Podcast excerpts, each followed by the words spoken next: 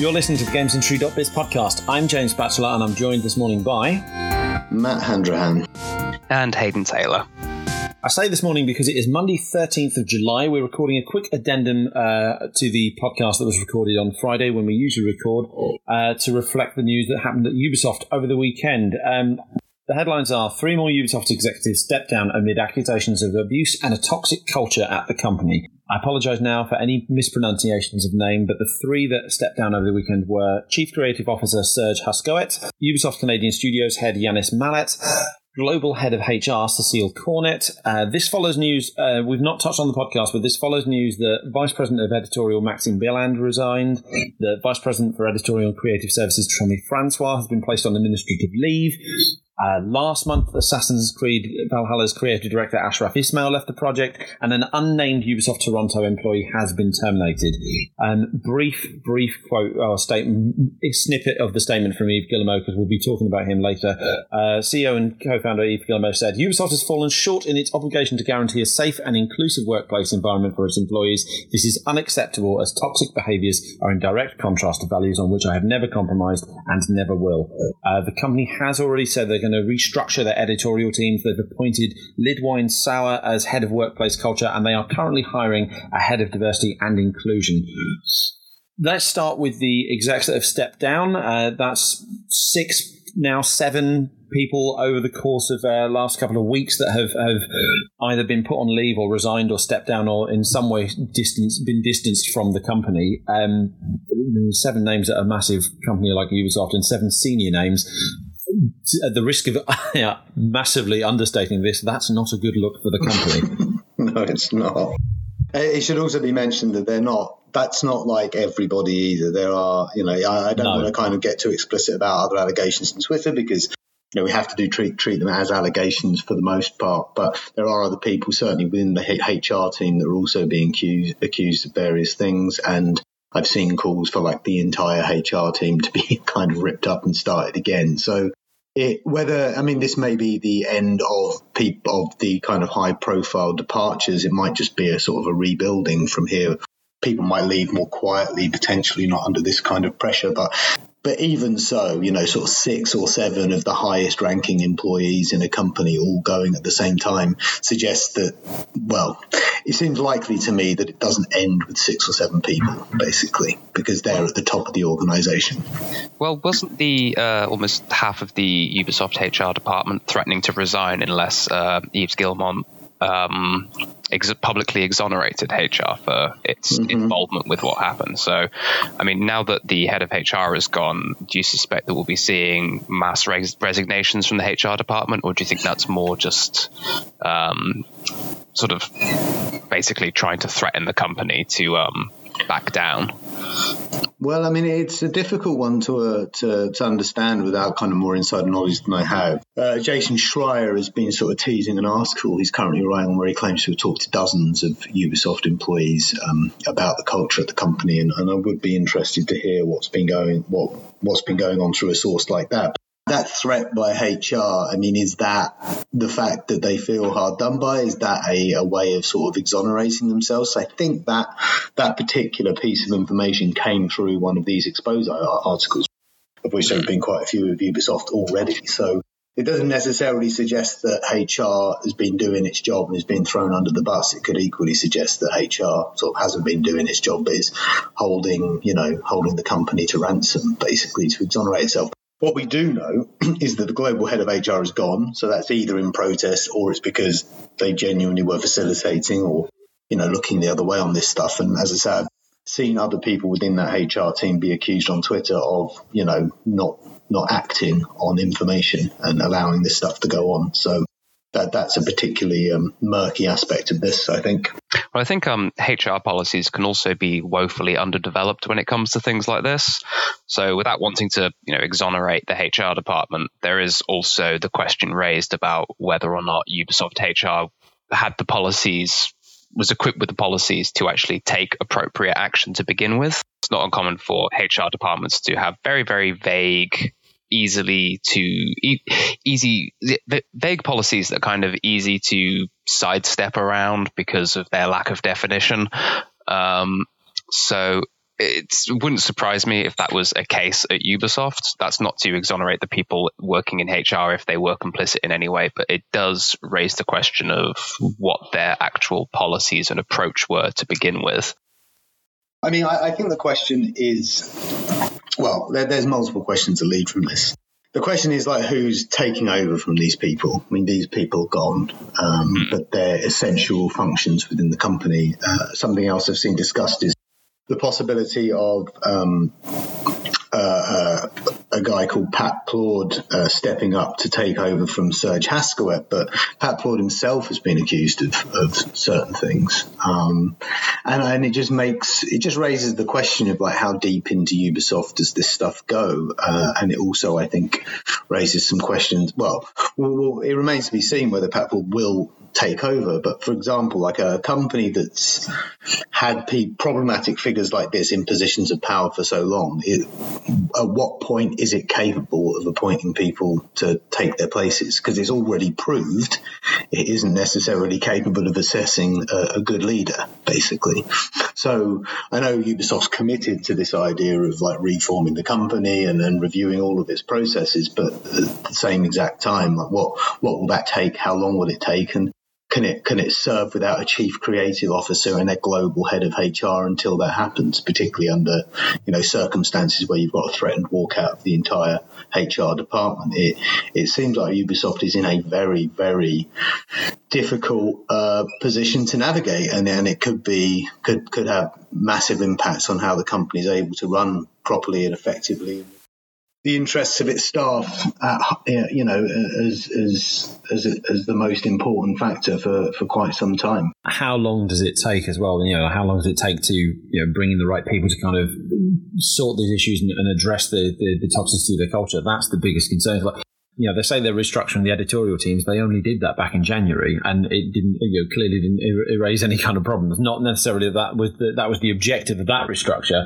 You know, these are, as we've said before, in any kind of discussion about this, these are systemic issues, and this sounds like, with so many people in positions of power, this sounds like it's almost deeply ingrained, not within Ubisoft as a company, but, like, within certain people at the company. Like, they are just too embedded in the company for it to be a quick fix. There are no quick fixes for this, but there is so much scrutiny on Ubisoft right now that even if they, you know, they've got a new head of workplace culture, they're hiring a head of diversity and inclusion, even if those two positions were filled and active and ready to go today, there's no telling how long it will take to address all this, and in the meantime, how many other accusations may well emerge.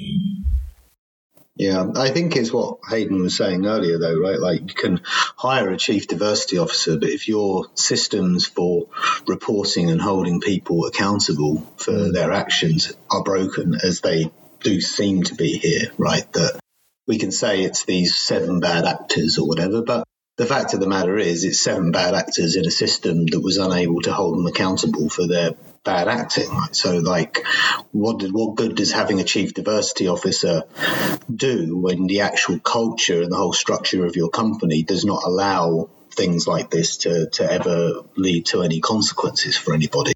That's like the larger issue. And I also think that's where just saying, oh, these 6 people are gone, therefore we can start, you know, we can move forward now. Like, that seems a bit too easy and a bit too simplistic, that Ubisoft does have a bigger problem than 6 or 7 people. It has a company in which 6 or 7 people were able to act with impunity for years and years and years and years. And why the hell is that? Especially given the size of Ubisoft. Like, you know, the company has studios all over the world. Like, you know, things like Assassin's Creed and Watch Dogs have 10 to 15 studios on them per time, and those studios have hundreds of people. I'll admit I'm going off Google for this, but, like, Ubisoft's employee count as of 2019 apparently was 15,985. Now, I'm fairly confident that it's not just 6 or 7 people that are the problem there. So that, for any company, it's a tall order to not only kind of root out the issues, but, as you say, kind of implement new processes, new policies, new structure that prevent those issues from arising. I think one of the biggest problems is, like, when it comes to workplace harassment and abuse and things like that, it It most typically comes in the form of emotional abuse, which, unless you know what emotional abuse looks like, especially covert emotional abuse, which is the brand of emotional abuse favored by the sort of the feminist ally types who pretend to be, you know, very like woke, as it were, in public spaces and pretend to be, you know, at the vanguard for social justice. And they use that as like a smokescreen to get away with their very objectionable behavior. And that often comes in the form of like covert emotional abuse. And if you don't know what that looks like, it's very, very, very easy, frighteningly easy, I would say, to dismiss it as just something like that's not a big deal, because if you see it in isolation, you're just like, oh, okay, that's, you know, the problem is you always want to give people you work with the benefit of the doubt. You're like, well, they seem like such a nice person, and yeah, okay, that was a slightly questionable thing they just did there, but you know, they're under a lot of stress, and you end up making excuses for them. They don't have to make the excuses for themselves a lot of the time, because, you know, 90% of the time when you see them, they're being just a cool guy. But you end up making the excuses for them because you don't know what emotional abuse looks like. So in a company of 15,000 people, I wouldn't imagine a sizable chunk of the people there know what emotional abuse looks like, and therefore wouldn't be aware of how they might be complicit in it. Again, that's not necessarily blaming a lot of these people because they don't know the signs that they're looking out for. But you also see it sometimes with like the victims of emotional abuse, who often don't realize exactly what's happening to them because they end up feeling very like confused and gaslit and like they're the only one who's sort of experiencing this thing, and perhaps they're just crazy. And it's only once they've actually sort of taken a step back and seen what's happened to them do they realize that all of like the emotional pain they've been feeling for however many months leading up to that point is coming from this one persistent source, and it's always the abuser. So it's like in terms of how a company like Ubisoft tackles this issue, it's like it needs to basically do a company-wide training course, like very thorough training course on like what are the signs of emotional abuse, how to spot it and how to deal with it. And anything less than that will allow systemic abuse to continue perpetrating through the system endlessly, because there will always be abusers who can hide behind their SJW credentials, for lack of a better term. And they will always just be able to move silently through the industry, quietly abusing people unseen. And whenever somebody steps forward and says this person is like a problematic abuser, everyone looks at him and goes, well, I don't think that's right. They're so woke on Twitter. They must be great. They've always been nice to me.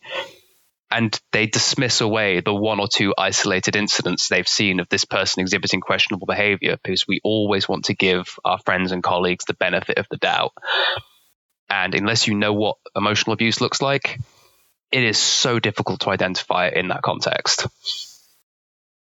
Yeah, I think Ubisoft has got is an issue. It has accusations of that nature, but it also has much more explicit stuff where it's like, you know, some of the details of what people are accused of doing is like hair raising stuff. Like I wouldn't want to repeat it now because it's not covert in any way.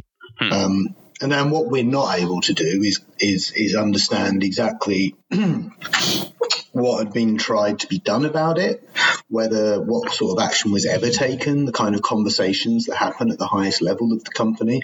And I think this kind of goes to, you know, Yves Guillemot, the current CEO.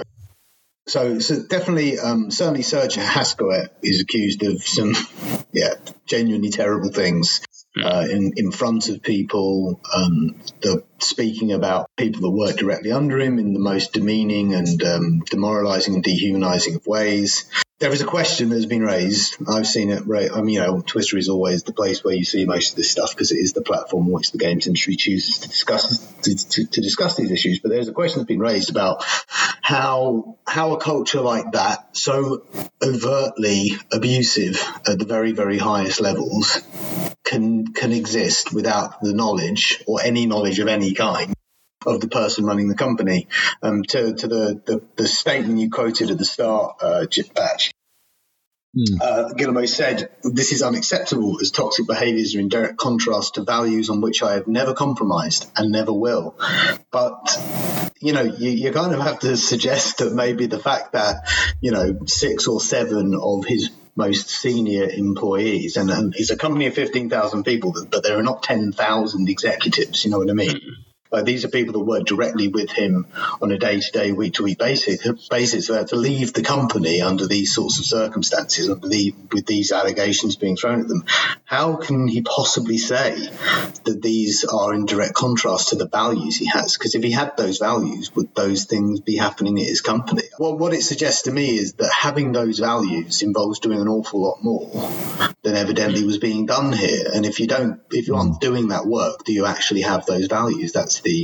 I guess that speaks a little bit to what you were saying about training, Hayden, right? Like that actually being there and being an ally and supporting people isn't just about like going about your business until something screams in your face. Like if you have those values, you have to work for it. Yves Guillemot is in a weird position because we have seen CEOs step down under far less controversial circumstances than this. I mean, this story is on the front page of the Guardian website. It's on the front page of the New York Times website. It's on the front pages of physical newspapers in France. You have to think really hard to remember a time when a single company was under this much scrutiny for a poisonous culture. And, you know, Yves Guillemot is effectively distancing himself from it, like, you know, these aren't my values, so obviously I've got a problem with them. But then to what degree is someone in Guillemot's position responsible for this? It's a question I've been asking a lot, and certainly on Twitter I've seen a lot of suggestions that how can someone who's been CEO of this company for 30 years claim that the way the company, you know, is run, its culture, is not on his shoulders fundamentally. Yeah, I refuse to believe that he didn't know about it. And if he genuinely didn't know, like, I believe that was willful ignorance on his part. Like, it's kind of goes back to what I was saying before about, like, making excuses for people. And it is very, very, very easy to make excuses for people because you want to give them the benefit of the doubt. So even if he's hearing, like, stories of bad behavior, perhaps if he hasn't seen it firsthand, then he's able to justify it away in one form or another. But he must have been aware in some capacity. And like you say, if he did genuinely hold these values that he espouses, it's very vaguely defined values, I would add, then how is it that's not been in, you know, company culture often comes from like the top down. Like you see it with overwork, for example, where management overworks and crunches, and that creates an environment where people below them overwork and crunch. So it stands to reason that other sort of similar cultural ideas within the company can permeate from the top down. So this idea that he doesn't have these values, it just strikes me as like, well, how did it happen then? Like, you know, you can't be 100% responsible for the actions of 15,000 people, but you are in charge. So how did that happen? Like, yeah. The multiple ways you must have failed to install proper systems and processes and hire the right people and, you know, like I say, instigate training on a certain topic. Like, that's kind of your duty of care, I guess, as the CEO, is to ensure that the company operates as it should. And so the fact that there's widespread systemic abuse of both like the highest sort of order with some of the things that these people have been accused of, I don't see how he's kind of not responsible for the broader culture there. You know, obviously the people who did the things, they are responsible for their own individual actions, but they were... It's kind of like the Overton window in like political theory, right? You know, as discourse moves in one direction, so becomes the window for what is considered normal. And so if you have an environment where you have very, very extreme behavior, the Overton window of that environment moves to where less extreme, but still extreme behavior is just kind of given a free pass because that's the standard, that's the culture, that's the environment. And if as the CEO, you're not noticing that, then you're blind to what's happening in your company, and you should have probably done something about it much, much sooner. Yeah, that's the thing. Like, because Batch and I were chatting this morning on this subject. To be clear, like, I don't need to like call for the head of Yves Guillemot here, and I'm not calling for Yves Guillemot. Like, I'm basically just saying that if you put this in the context of why CEOs step down when they haven't been doing their jobs properly, this is not among the milder reasons for doing that, right? And even if it, and this is the thing, so if Yves Guillemot knew about it and didn't act properly on any level, right? So he just got wind of it, or he was hearing this stuff about Serge Huskoet, or whatever it was, didn't act on it, that's obviously a failure of leadership. But if he didn't know about it at all, you could also argue that's a pretty bad failure of leadership, because you really should know about this stuff, you know what I mean? Like, if you're an effective leader of a company. And I recall, for some reason, this popped into my head this morning, but I recall John Riccitiello stepping down as CEO of EA. And he stepped down as CEO of EA just because a few games hadn't done that well at market. And, like, the fact that these games weren't 10 out of 10 is not directly on his shoulders, but that it's on the shoulders of the teams that he runs, and ultimately it was his strategy to make these 8 games. And so when they fail and EA does really badly, he's like, okay, I've got to go. And that's not nearly on this level, right? So. No, that's true. But how badly did that affect EA's share price versus Ubisoft's share price? Yes, quite badly. Yeah. And that's the reason why. Yeah, like that's it. Very like, apologetic. Yeah. Like, it's also like Riccitiello had less of a personal stake in EA. Like it's kind of keen to remember that Guillemot Ubisoft is a family business. The Guillemot started. Ubisoft themselves, like Yves been there for since the beginning. My understanding is like it's harder to walk away from something that you and your family have spent your entire lives building than a company where you have gone to work for however many years. Like there's a distance there between Riccitiello and EA that there isn't between Guillemot and Ubisoft. That doesn't make it any less worth questioning whether or not Yves should step down. I kind of feel like Guillemot in particular as well, kind of going back to Hayden's point again of giving people the benefit of the doubt, like Yves is a very personable person. He's a very kind of, compared to other CEOs, compared to other execs, he is a very personable person. His presentation of who he is, like on stage and in videos and so forth, he's always someone that is approachable, accessible. Like I've interviewed him a couple of times. He's genuinely quite an engaging bloke. But... And we, as Matt was saying this morning when we were chatting, we've obviously all rallied behind Yves, fighting off the potential takeover from Vivendi. Like, and Ubisoft was almost this underdog in that narrative of like, and here's this CEO of a family-run games company and fending off this horrible evil conglomerate, and just a few years later, here we are in this position where he's not in the middle of this, but. Certainly connected to it, and you don't know how to think. You're like, I have to confess, I can be quite naive, and I do like to believe the best in people, but as you say, there is no good way for him to come out of this. Either he's been completely ignorant of what's been happening at his company, which is bad, or he's aware of it and has just done nothing about it, which is even worse. There is no good way for him to come out of this. Well, I think what Fagan was saying about shareholder pressure is absolutely the right way to think about it, because I know we can say family run. Well, it's not. It's public. Traded, it's not family. Yes, it's publicly traded. That's why there could have been a hostile takeover.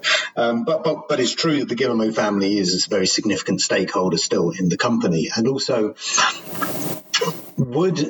think that's the question, right? Will the shareholders apply any pressure on Yves' position, on Yves Guillemot's position, as a result of a story like this?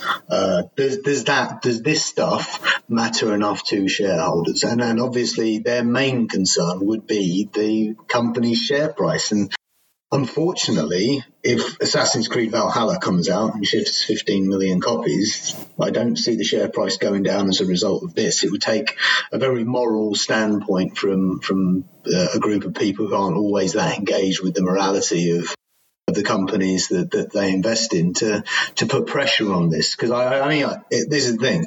It's not that I'm calling for anyone's head or saying anyone should necessarily step down. I'm just saying that many CEOs in similar positions have definitely stepped down in the past and in lesser positions. But it is difficult to see where the pressure is going to come that would force that decision.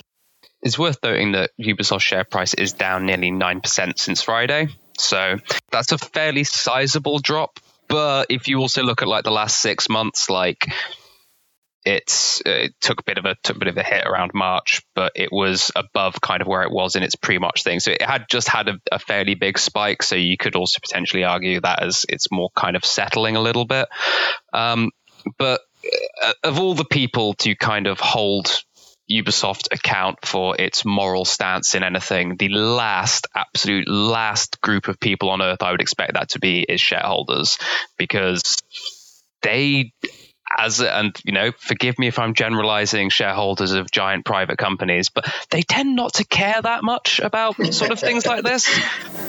Yeah, exactly. You don't see Apple shareholders worrying about conflict minerals or anything like that, do you? No, so how did the iPhone sell?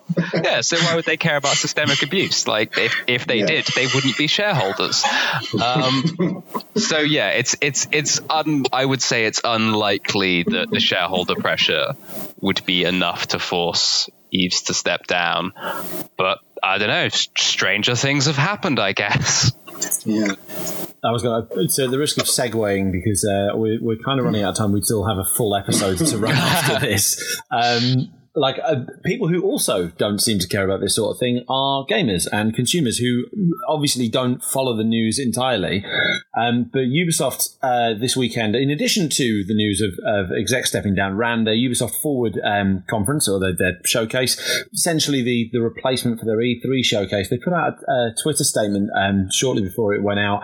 Ubisoft Forward comes during a time of big internal change. Because all the content has been pre-recorded, we wanted to recognise that the issues we're currently dealing with won't be addressed directly in the show. We still have significant work to do and are committed to this process. We'll provide more updates soon. Now, Matt, as you quite rightly pointed out, the amount of people that have replied there's this magical thing called video editing where you can record something and insert it into a pre-recorded video at a time of your choosing. Like, the sarcasm on Twitter has been superb. But equally, for every one of those, I've seen other people like, oh, thank goodness I thought the event was going to be delayed. Oh, please don't delay the event. Don't delay any more games. I need to see, Far Cry 6. So shareholders don't care. Their audience don't care. It is primarily an industry concern at this stage, I guess.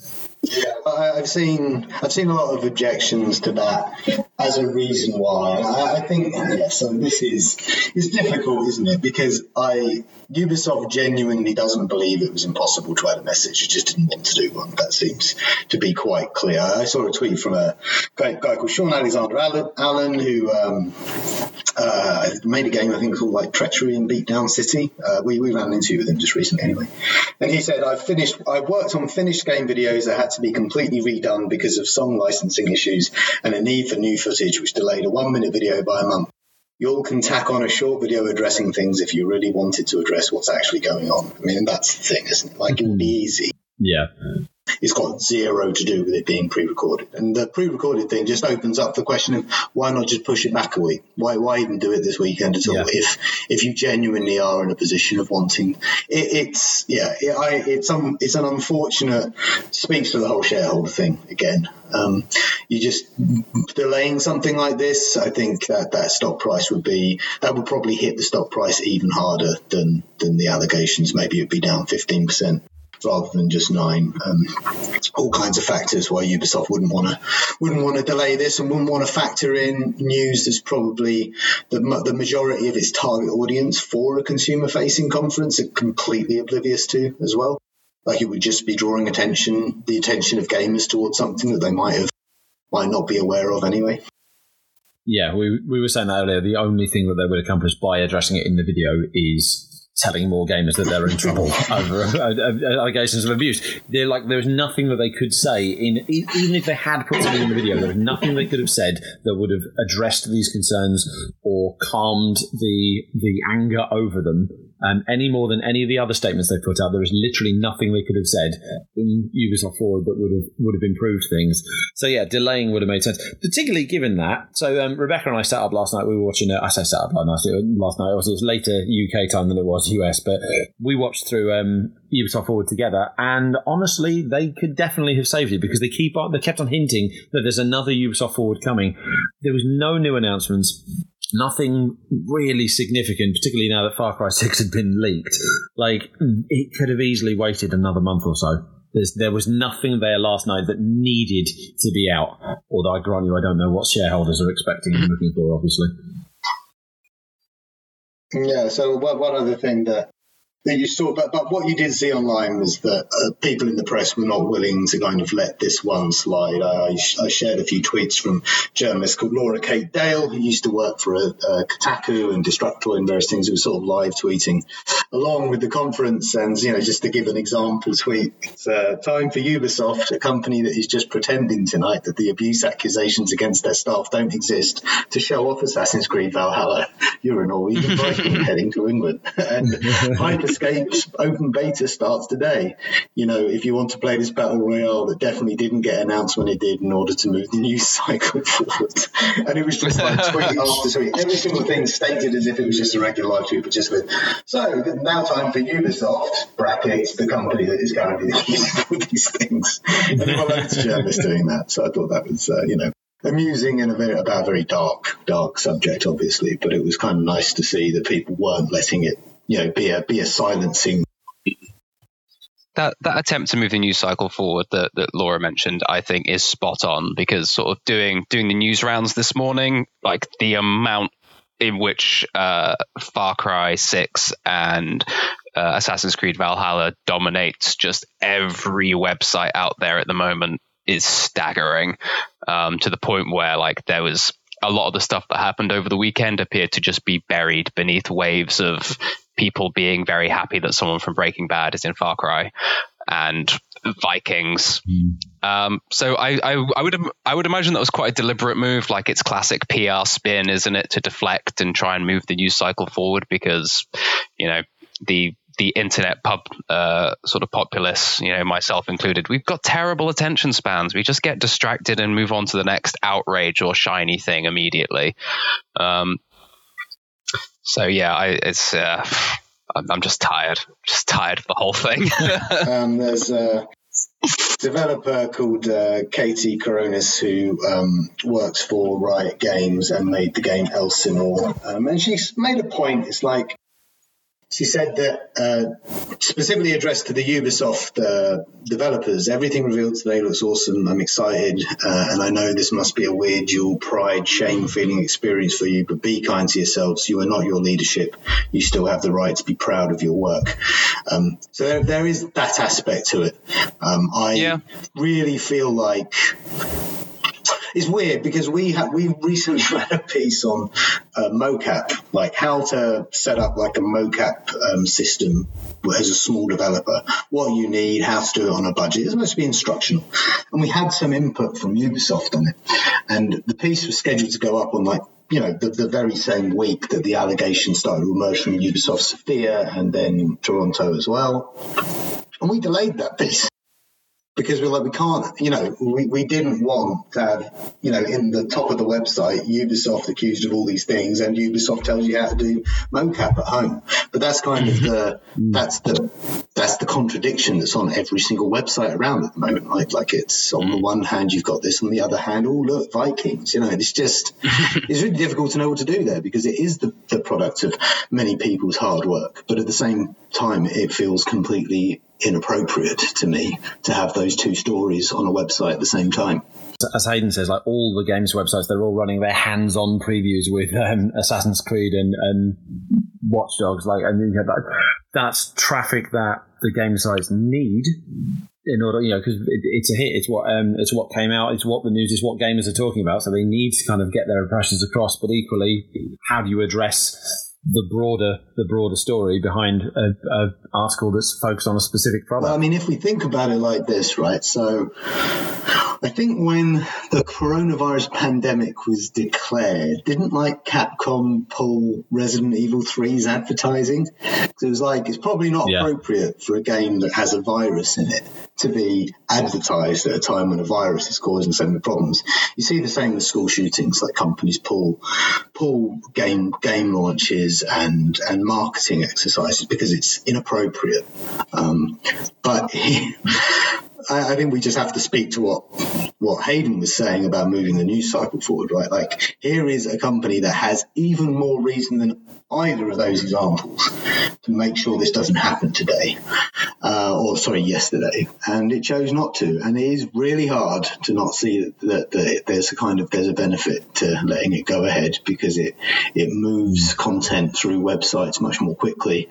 And it puts websites in a position where, as you say, James, like these announcements are not small. This material is not small. It is valuable to websites who rely on this kind of stuff for keep themselves afloat, to make money, to pay the bills. And I we're in a different position. Like, we had to delay one article about mocap for a couple of weeks to feel like in a better position to publish it. But I don't think that, many of our sister partner sites within our network, I don't think they're in a position to not write about Assassin's Creed Valhalla because of this. It is difficult not to see that Ubisoft did some fairly depressing sums on the back of a bar mat and came up with the idea that maybe we can just run it and not bother even mentioning the thing. Happy times in the games industry. Continue. Well, speaking of happy times, I think it's time to move on to the rest of the conversation. So Rebekah and the team recorded a full episode back on Friday. We're now going to transition into that, where they take a broader look at the abuse allegations across the industry and how you can improve a company's culture.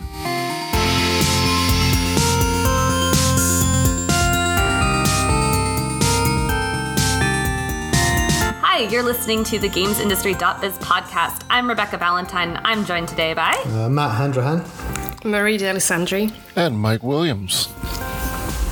Just a quick note, we are recording this podcast on the Friday before Ubisoft's weekend Ubisoft Forward event. So even if our usual podcast host, James Batchelor, somehow gets his wish and they show Beyond Good and Evil 2 this weekend, which they won't, you won't be hearing about it or anything else announced here. Or you won't be hearing about that or anything else announced here on this podcast. So sorry about that. But I think that's mostly okay because we have a much more serious topic to address this week. This week we had a really fantastic column on our site from narrative designer Kim Belair entitled "We Need a Movement to Tackle Systemic Abuse, Not a Moment." I really encourage anyone listening to go read it if you haven't yet. It discusses the fact that the kinds of Me Too movements, such as the one our industry had a few weeks ago and the one it had late last year, are they're moments. There might be some short-term changes made at the time, ties broken or people let go from positions who had been abusing those positions to abuse others for years. But once that's done, there's this tendency for things to quiet down. And, maybe those who were dismissed can potentially, work their way back into the industry in some capacity to continue their bad behaviors again, or maybe others who were never outed or never suffered consequences just continue their behavior. And many people who either had stories or have continuing stories, sort of get silenced because everybody is just ready to move on. So we wanted to talk this week about what the industry actually can do to shape long-term solutions and permanent culture change. And Marie, I know you said before the podcast that you had some specific thoughts. So if it's okay, I'd like to let you start. Sure, of course. All right, so difficult to know where to start. There's a lot to say, I think. I'm going to try not to get angry, but I apologize in advance if I do swear. I think you're allowed to get angry. Yeah, just a little bit. Swear to your heart's content on this one, I think. So I think one of the first thing... Let me start again. I think one of the first things that's lacking in the industry at the moment is a safe space for women. That's been lacking for a long time, and it just makes me angry that these Me Too moments just keep happening, but nothing changes. And when the first Me Too moment happened last year, I was very hopeful and probably a bit naive as well in thinking, like, right, it's happening. People can't look away now. But then nothing happened, and abusers kept coming back on Twitter like nothing happened, and that's extremely frustrating. But there are a number of things the industry can do to stop this circle of abuse and systemic abuse. I said abuse twice, but I think that's okay. I really wish Hayden were actually on this podcast, because I know they would have a lot to say about this, because I think unionization is one of the key things that the industry should be embracing to tackle systemic abuse and systemic racism as well. Because through unions, you can challenge how things are done at a senior management level. That's why unions are here. That's what they're for. So I really wish more people in the industry would take that route, because I think a lot of good could come with it. That could lead to codes of conduct being adopted, for instance, as well, which is really something that companies should be doing. Yeah, that's the first thing that came to my mind when we started discussing the idea of doing this podcast around how to have the industry do better. I think unions are fantastic tools to do better.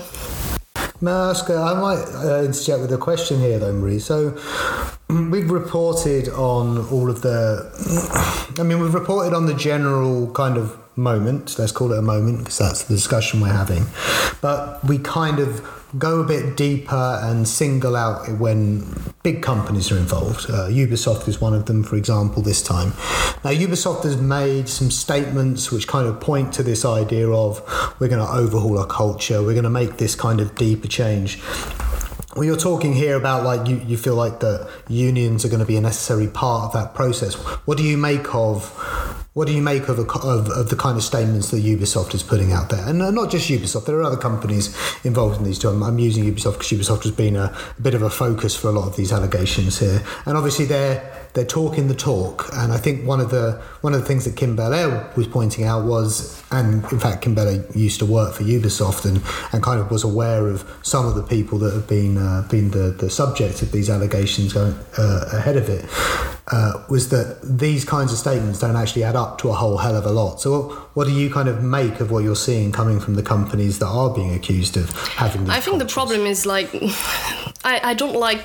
It's funny, I had this conversation this morning when I was doing an interview about race, so something different but same kind of issues, is like the problem in the games industry is that studio cultures are predominantly made by white men anyway, so like to change this culture would mean that maybe it would be great if Ubisoft wasn't led by only white men. I mean, I don't pretend to know exactly what the senior management at Ubisoft looks like, but I can take a wild guess and assume that maybe there is a lot of white men there. So I don't know how they're going to address their culture, but I don't see that happening if they don't address the fact that they probably don't have a lot of women and people of color in their senior management. So all the, like you said, they talk the talk, but I just want to see them walk the walk now. Like it's just words. You need to actually rethink your processes. Like HR, for instance, is something that games companies really need to rethink, because HR is supposedly serving the interest of the workers, but actually is mostly serving the interest of the company, which is why there are so many complaints of abuse that just stop at HR and actually don't lead anywhere, because HR doesn't necessarily go the extra mile and do the actual normal thing, which would be to punish the person who abused someone else. So yeah, I think HR rethinking their processes would be a good thing. There's a lot of training available to do that. Like there's actual trainings for how to tackle important discussions in your company. That is a thing that exists. Like there's a lot of training companies out there that offer that type of services. So I think just games companies should seek these, should look for them and actually do practical things that could help them tackle those important issues. Don't know if I'm making sense right now. You are. Okay, great. Thank you. I would add to that, actually. I was thinking about what you were saying, and I remembered I did an interview with Christina Seeley way back. This is like in June 2019, and we were specifically talking about how to get more women into the industry. But she brought up this really, like, good point. She's the CEO of Modus Games and Maximum Games, and we were talking kind of after our initial conversation about the company about how we're getting better at bringing more women and people of color into the industry in general, but there are still very, very few in C-level positions and high-level positions to be making these kinds of decisions, these kinds of top-level company culture decisions to be like kind of leading the way on those things. I mean, they definitely exist. I'm not trying to erase the people who are there, but there are still comparatively few. And her suggestion was, she said, it's really important for us to go out into the entry level and middle management, and both women and men need to sponsor, not mentor, women in these different roles. Women especially have always been told that they need someone to mentor them. Mentoring is a good process, but that's like telling you, I'm going to help you, be there for you, talk to you and coach you, but it's still on you. What we need is someone to sponsor. We need men and women in executive level positions to identify talent in middle management and get those girls to head into positions where they have profit and loss responsibilities, for example. Women tend to move towards roles in marketing or HR where someone else owns the P&L. You want to be C-level, you need to own the P&L. That's what she said. And I think that's really good because, you know, we have those studies about how, you know, like women tend to not apply for jobs they don't think they're 1,000% qualified for. And I think that when you have more diverse individuals at the top level making company culture decisions and making executive decisions and owning these kinds of things, that doesn't like magically solve the problem, right? But it does sort of help adjust the direction of a company so that people feel more comfortable, I guess, coming forward with things like that, and people who are abusers maybe feel less comfortable, I don't know, propagating that kind of culture. I agree. If that makes any sense. No, it does. And that's recognizing that women can be abusers too. That's not a magical solution, but it is. It's one possible thing that could help. Yeah. I was going to say, as a general aspect, I think the feeling that I've also gotten from some of these people that have been around who were outed after years and years of behavior is companies are also a little bit too precious about high-level developers. There's sort of the feeling like, well, they did one or two or three good games for us. We can't get rid of them because then we'd lose their specific animus at our company, which sort of misses the point that generally systemic abuse across a bunch of different lines, not just sexual, but, you know, emotional and different aspects, you ends up having a brain drain at the company. So you end up from that one person that you're trying to keep losing maybe 3 or 4 or 5 or more developers who could have gone on to bigger and better things, who could have made lasting change, who could have made unique titles, popular titles for your studio, and you're losing them to these other people that you've decided are the ones that you need to keep around in order to be successful. Yeah. This is something actually that Kim Belair said in her piece. It's quite a telling section where she said that, you know, people in the industry, if you think about it, you'll notice that the kind of the group of men that you're around will often stay the same, but the women will change quite a regular basis, which I think speaks to what Mike is saying about how by focusing on a small group of people that are perceived as talented or too talented to risk losing, you end up losing so many people around them that are kind of subject to the way they act. Is something also that came up in a column Rob Fahy wrote for us a couple of weeks ago, a week before last, when the wave of allegations was first starting. I'll quote a little bit from it here because I think it gets to the idea that Mike was talking about. This is an industry that regularly provides men well known to be temperamental, bullying or vindictive with significant power over the careers and lives of more junior staff, and compounds this error by enforcing little or no oversight. Instances of terrible behaviour by staff whose creative or technical skills are deemed irreplaceable are carefully and studiously overlooked, even though irreplaceable in this industry, as in many others, is more often a signifier of that person's well-cultivated relationships with colleagues rather than any unique genius. All too often, in all too many companies, studios and offices and other groups and communities around the industry, an abuser saying, nobody will believe you even if you complain, or you will never work in this industry again if you make a fuss, is making a threat that simply can't be laughed off. The day-by-day experience of how bullying, abuse and peer pressure is handled in that environment actually backs up what they're saying. I think there's quite a depressing... thing to think about, you know, but I think that probably that does summarize the culture in these companies, and I think this is one of the areas where I think it's valid. I think that's probably a root of a lot of the issues that we see, but it's also an aspect of culture, that celebration of like individual talent to the point where people just look the other way, like including the highest levels of management in a company. How does that change? How do you implant accountability there? At Ubisoft, we've seen some very high profile people either be... I'm not quite clear on whether they've been fired completely or placed on leave or whatever the terminology is. Yeah, it differs depending on the person.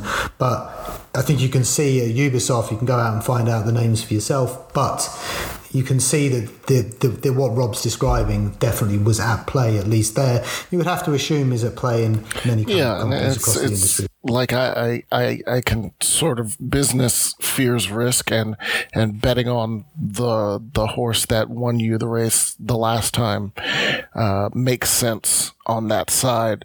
But there's always, I guess, a feeling that they're not thinking of potential, of what could come from certain levels. And especially in the case of Ubisoft, some of the people named and mentioned were sort of moved to different parts of the company, sort of out of view, which sort of seems at odds with the idea of keeping them working on high profile projects. And it was kind of like, well, if you know that there's a problem enough that you need to move them to sort of a behind the scenes part of the company, maybe that's something that you should really think about. Like, why are we doing this? Just, you can get rid of that person, and trust me, you will find another person in this industry. You will find another person within your company that can do the same job,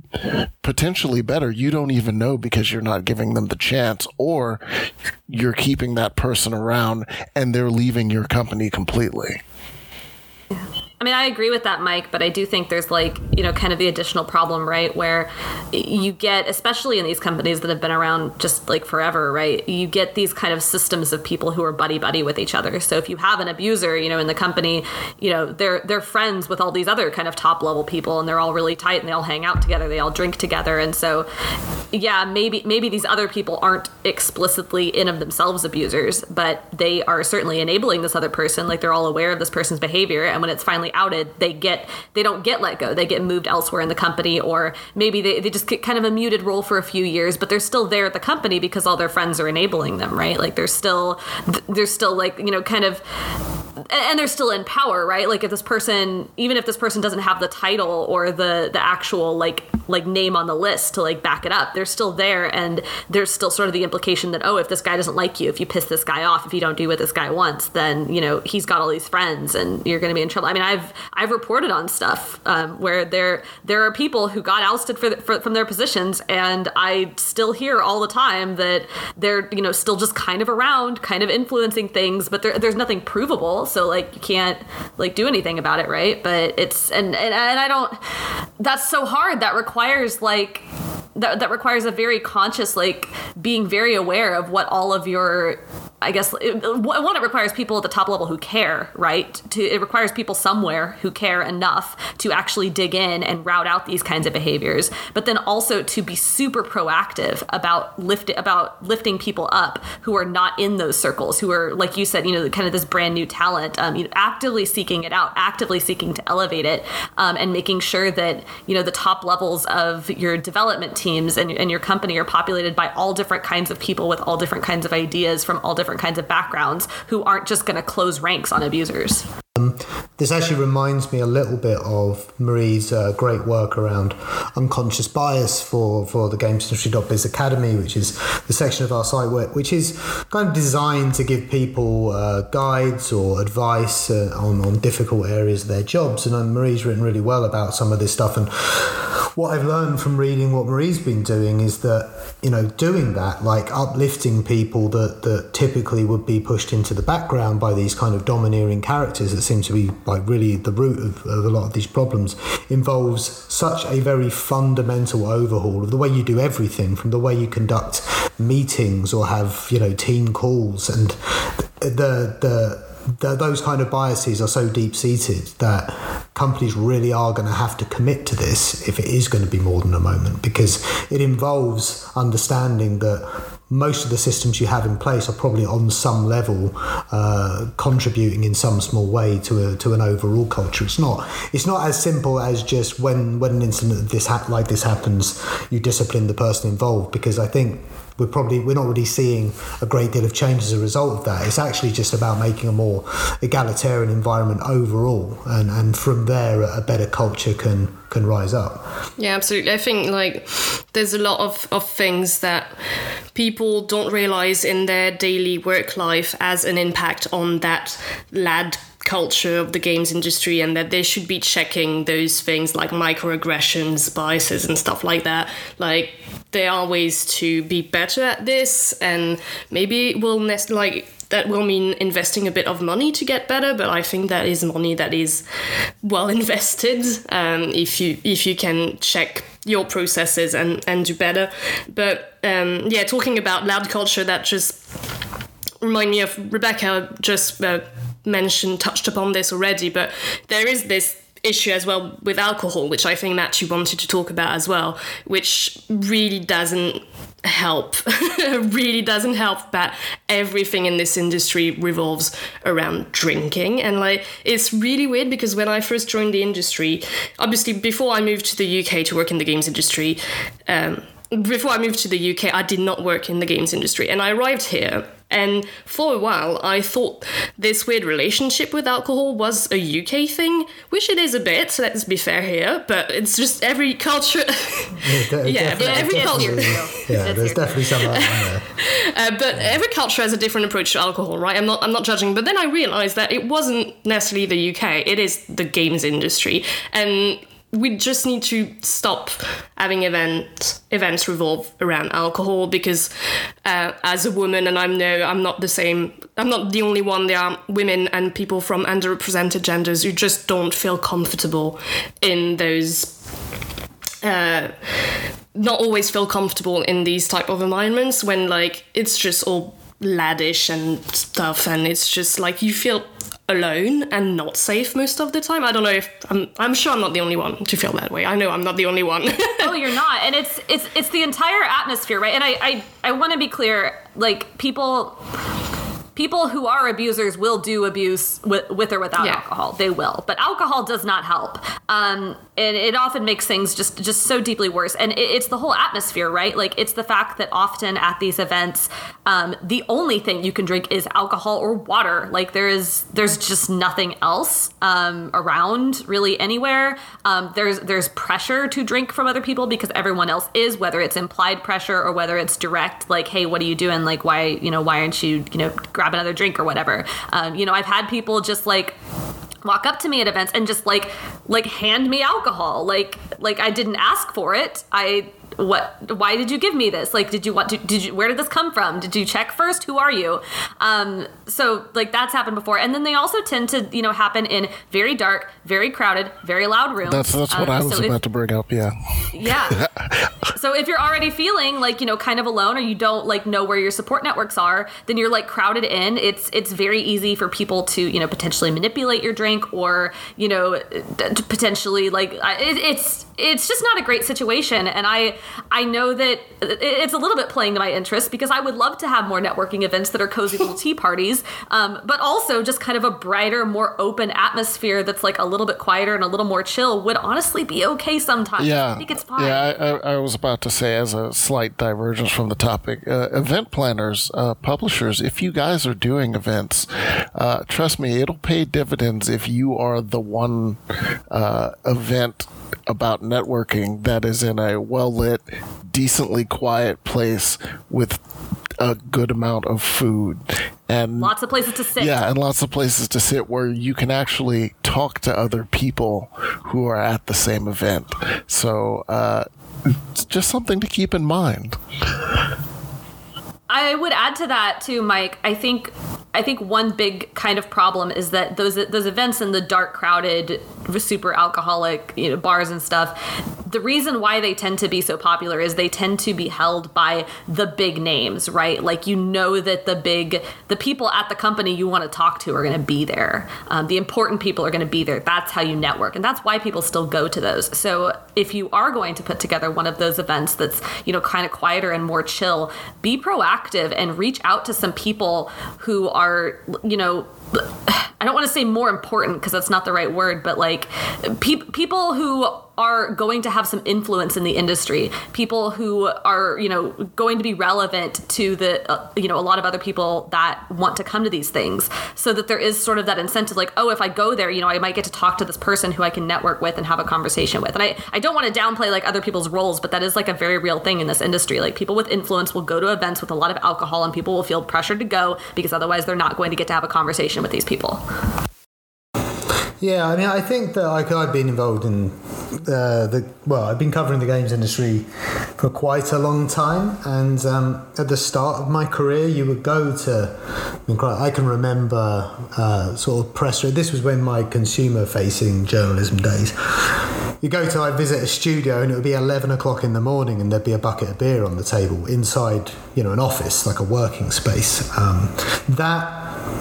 I don't know how it is in the consumer side of things. I've been told that part of it's become less booze-soaked, like during the day, effectively, during your actual working time, that's become a little bit better. But there definitely was a time when literally everywhere you would go would be more or less, would at least have at least one or two free beers or free glasses of wine available to you. The thing that's always struck me, particularly about going to a GDC, where on any given night there might be 7 or 8 different networking events or companies throwing parties basically they are all parties. I guess that's the point, right? That there are 8 different things to go to on any night in GDC, and they're all basically the same thing. They're all in a bar or a nightclub. They're all like open bars or like certainly enough free drink tickets to get most people drunk. And there really isn't any alternative. And I think that's the thing that struck me the most when really contemplating this, that there's not even, very often there doesn't even seem to be any attempt to make an alternative even earlier in the day. So for example, like the GDC show floor closes at 6. There should be, if you want to do networking, if you want to do mixes, you could very, very easily do a networking event or a mixer that was completely dry, no alcohol involved. And then you could have a party later, but that would give people the alternative. That would give people a place to be where they could get the access they want. And as you say, Rebekah, ensure that the people are there that are going to make that worthwhile, but without feeling the need to go to this other kind of event. It's always struck me at bigger events that you can have 10 different options, and absolutely every single one of them is entirely revolves around binge drinking or drinking culture. I don't want to linger too much just on the alcohol thing. I think it's like super important, but I do also think that it's just one aspect of this kind of multifaceted problem. And I think we've kind of canvassed so far the fact that it's one big like systemic problem, but it does kind of have two fronts, right? Like, one of them is these live events that we all go to, and a lot of these abuse stories that we saw seem to have happened at events, at bars, at these different things, but also a lot of them are within companies. And it seems like some of these solutions, would potentially work for both, and some of them, kind of only work for one or the other. But I don't know. I think ultimately, it absolutely requires people to not just sort of sit there and say, like, okay, I care about this. You know, this is important. I don't want, you know, I don't want an abusive industry. I want a better industry. You know, if I am a person who has never been impacted by this, but I still want to help, you know, say, yeah, sure, come to me if you ever have a problem. I'll help. Like, I don't think that's good enough, right? Like, when this was all going on that last week, like I was tweeting about it because I do, and I had like a lot of, you know, guys who are friends in the industry kind of be like, oh yeah, just let me know if anyone messes you and I'll come mess them up. Like, no, that's not what I need. That's not what I need. And I think one of the things that is something that everybody who cares about this, no matter where you are or what position you have in the industry, kind of needs to take to heart is like this problem requires like really proactive listening. Like it's not just sort of sitting there and saying, yeah, sure, I'll help if I see something, right? Like it's actively like engaging with the people who are coming forward with these stories and like figuring out, you know, because people are actively saying the things that they need.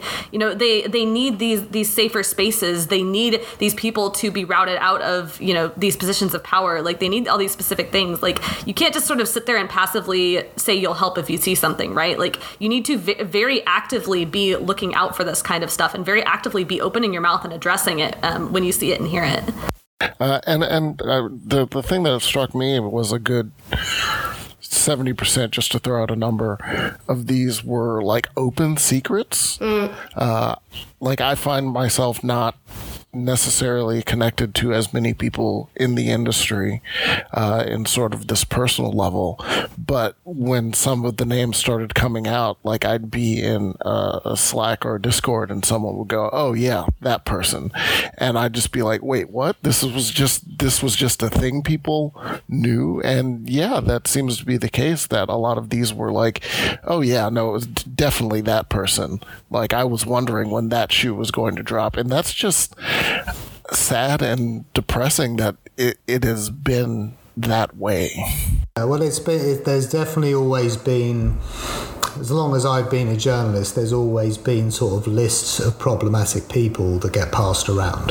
So that's like, obviously that would have been the case if it's still a problem now, it was before, but it was not lists that were necessarily ever shared with someone in my position as, you know, as a white man in a very white male industry. But definitely it's always been very clear that was the one tool of defense that people in that position were using. It was limited to like whisper networks and kind of mutual support among people without any real sense that change could be affected. And what I do wonder about, because I think what you're saying, Rebekah, is absolutely right.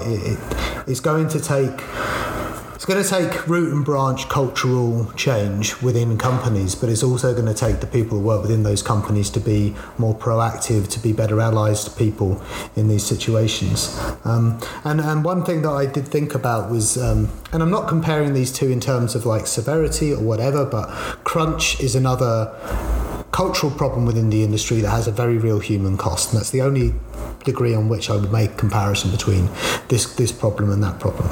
But with crunch, you have seen a shift in the way that people who just work for companies are willing to tolerate it, to put up with it. When I started as a journalist, that is something that people would feel very, very uncomfortable talking about at all, going to a journalist about. You would see very, very few reports of crunch culture anywhere on any website for any reason. They're very, very common now because I think the industry reached a point where a lot of employees just had enough and they were no longer afraid to speak up about it. I think on some level, the movement that Kim Belair is describing would involve that kind of sea change within the people that work at companies, the being emboldened to actually say something when something happens and not to be cowed by the influence of the people doing it. I will say that's a little harder to sort of do the thing that you just said, right? Like you said, like if I hear from a source that there is a really bad crunch at video game studio number 1, then I can talk to them. I can, you know, sort of reach out to anybody else that I know at that studio and sort of see like how they feel about it. And I can, you know, also sort of cold reach out, like, you know, look on LinkedIn or look on Twitter and, you know, see other people who say that they work there publicly and just sort of just reach out and be like, hey, how are things here? Like, can we talk about it for a story I'm working on? And so it's kind of, it's a little bit easier to investigate, right? But these kinds of abuse things are harder to investigate, right? Because, like, just because somebody works kind of in the same building as an abuser doesn't mean that they have been impacted by them, right? Like, it kind of depends on what it is. Like with Riot, like the big Riot Games expose, like clearly there was an overarching culture at this studio that was impacting, gosh, I mean, practically everyone. But these are a little bit harder. Like, it's harder to track down people who would be willing to come forward about this. And I say this not really knowing what the solution is. The stuff is hard to talk about because you don't know how many other victims there are out there, and it's hard to keep yourself, you know, hidden and anonymous. You have to basically be willing to sort of put your name out there on the line. I mean, journalists can do what they can, right? But if you have the perception that you're maybe one of only a couple victims, then why would you come forward? Because then they're going to come after you. Well, sure, yeah. I wasn't actually talking about journalists can do, to be honest. I was more talking about the people that work within the... Because as Mike said, and then what you've seen a lot, particularly stories coming out of Ubisoft, is people knew this was going on, happening to their colleagues. Okay. And they weren't... and it was left to the person being abused to have... to come forward and speak up for themselves, and people weren't supporting them in the way that I think that kind of needs to happen. But that's a change internally, and again, that's like it's easy to say, and it's much harder to know how a change like that happens, how a cultural change happens, how people feel that they can start doing that more. No, I think I was going to just bang that same drum again about how I think abuse is also a thing where a lot of staff just assume that HR is going to do something about it. And like, so they're not necessarily going to support the victims or like help them because they're like, oh, it's fine, just report it to HR and everything will be fine. But well, guess what? Everything is not fine at all. So yeah, I guess I was just going to say that again, because that's something I think is quite important to change that process at the HR level as well. But I've already said that. So, Mike, go ahead. And generally, I find that people, a lot of these stories are finally coming out. And the real sad part is people only feel free to tell their stories when they're completely gone from the industry. Like, that's the moment where they're like, well, I'm never going to get a chance to work on games, to make games, to cover games again. So I'm going to finally be able to tell my story, because they know, like implicit either at that company or within the industry at large, that bringing that up in many cases means that they won't get a chance, or they will be seen as difficult or problematic. And the fact that that is a thing is also sort of a, I guess, an open secret. Like, we think it's sad, but we also probably acknowledge that it's true, which I don't know what to do about that. Yeah, well, I think one of the issues is with something like this that it is very hard to know. It feels like the real change would require a lot of different things to all be changing at the same time to produce like a substantive result that you can really look at and see is different. But it's difficult at this point in time to feel like anything is going to change when it hasn't changed in the past, and it remains to be seen whether the words and statements issued by the companies involved and by the people that have worked around the people that have been accused of this stuff is actually going to amount to anything in the long term. But and remember, companies, if you address a lot of these problems and you become the studio that is a good place for people to come and feel safe, you will get better work, more creative work out of it, and probably more success. So there's money to be made in doing the right thing. Yeah. I'll add too, like, if you're listening to this and you're not somebody with, like, you know, a position of power or influence who is able to make like sweeping changes as an organization or whatever, you're still able to create safe spaces for those around you. Like, you're able to, in whatever community you are, whether you're an artist or a designer or a content creator or whatever it is that you do, you can create little communities. You can create Discord communities. You can create groups of friends. You can create Twitter groups, and I mean, I'm talking about social media because that's where we are right now, but you can, put together panels at events. You can, I mean, there's all the different vehicles in this industry for creating small spaces, and if this is something that you're passionate about and something you believe in, you can be proactive to make sure that particular space is safe, right? Like, you can just absolutely have a hard line against anybody behaving in a bad way. You can be proactive about trying to make sure that the voices you invite into your space are diverse and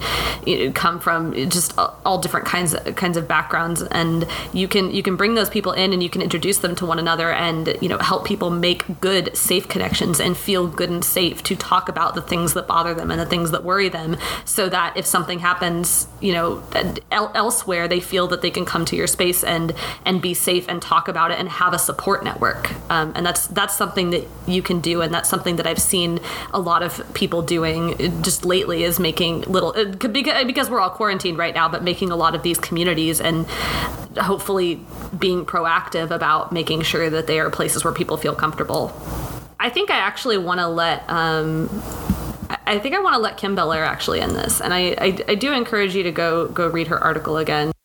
The answer I give myself is that I can help. I can say that if you need me, I am here. Through what means I have available, I will keep trying to bring new voices into safer spaces and advocate for change and upheaval in dangerous ones, and I will work to protect and uplift those I can. I invite any who need it to reach out to me through whatever means you prefer, even if all you need is a listening ear or someone to advocate for you in a room where you feel alone. This does not tire me nor cost any energy, and as a black woman, it is valuable to me. It is as valuable to me as it is to those around me. I want to do this, and I'm finally gratefully in a position where I can move with some safety and agency. I thought that was good because it was more suggestions of ways individuals might be able to help. So, you can always go back and listen to previous episodes of this podcast on all good podcasting platforms. And once you're on that good podcasting platform, consider subscribing so it'll let you know whenever another episode appears. And you can and should get your daily dose of news and insight into the world behind games at GamesIndustry.biz.